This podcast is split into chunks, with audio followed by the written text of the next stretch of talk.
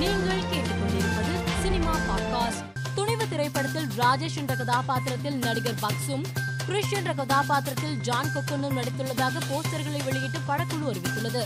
தொடர்ந்து வெளியாகும் அப்டேட்டால் அஜித் ரசிகர்கள் உற்சாகத்தில் உள்ளனர். ஓமை கோஸ் திரைப்படத்தின் ப்ரீ ரிலீஸ் விழாவை முடித்துவிட்டு வெளியில் வந்த நடிகை தர்ஷா குப்தா நான் அப்படி என்ன செய்தேன்? அவர் என்னை ஏன் அப்படி ப்ரொஜெக்ட் செய்கிறார்? என்று தேம்பி தேம்பி அழுதார். இது குறித்து தர்ஷா குப்தா கூறியதாவது நான் நடந்து வந்தபோது என்னுடைய ஆடையை யாரோ மிதித்து விட்டார் என்று நான் திரும்பி பார்த்ததை என்னுடைய அசிஸ்டண்டை நான் திட்டியதாகவும் நான் திமிர் பிடித்தவள் என்பது போலவும் போட்டிருந்தார்கள். ஆனால் அது என் தம்பிதான் அவனுக்கு தெரியும். நான் அவனிடம் எப்படி பழகுகிறேன் என்று இது தெரியாமல் பேசுவது வருத்தமாக உள்ளது என்று கூறினார்.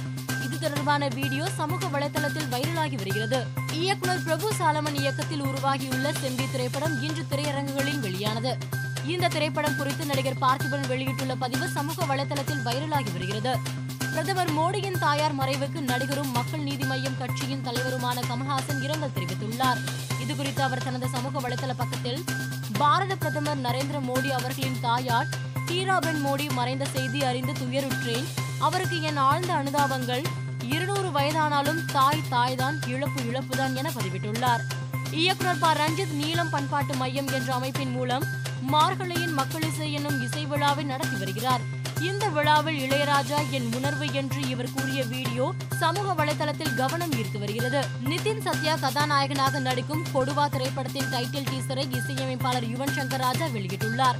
மேலும் இப்படத்தின் ஃபர்ஸ்ட் லுக் போஸ்டரை இசையமைப்பாளர் ஜி வி பிரகாஷ் குமார் மற்றும் ஐஸ்வர்யா ராஜேஷ் வெளியிட்டனர். தற்போது இந்த போஸ்டர் ரசிகர்கள் மத்தியில் நல்ல வரவேற்பை பெற்று வருகிறது. மேலும் செய்திகளுக்கு மாலை மலர் பாட்காஸ்டை பாருங்கள்.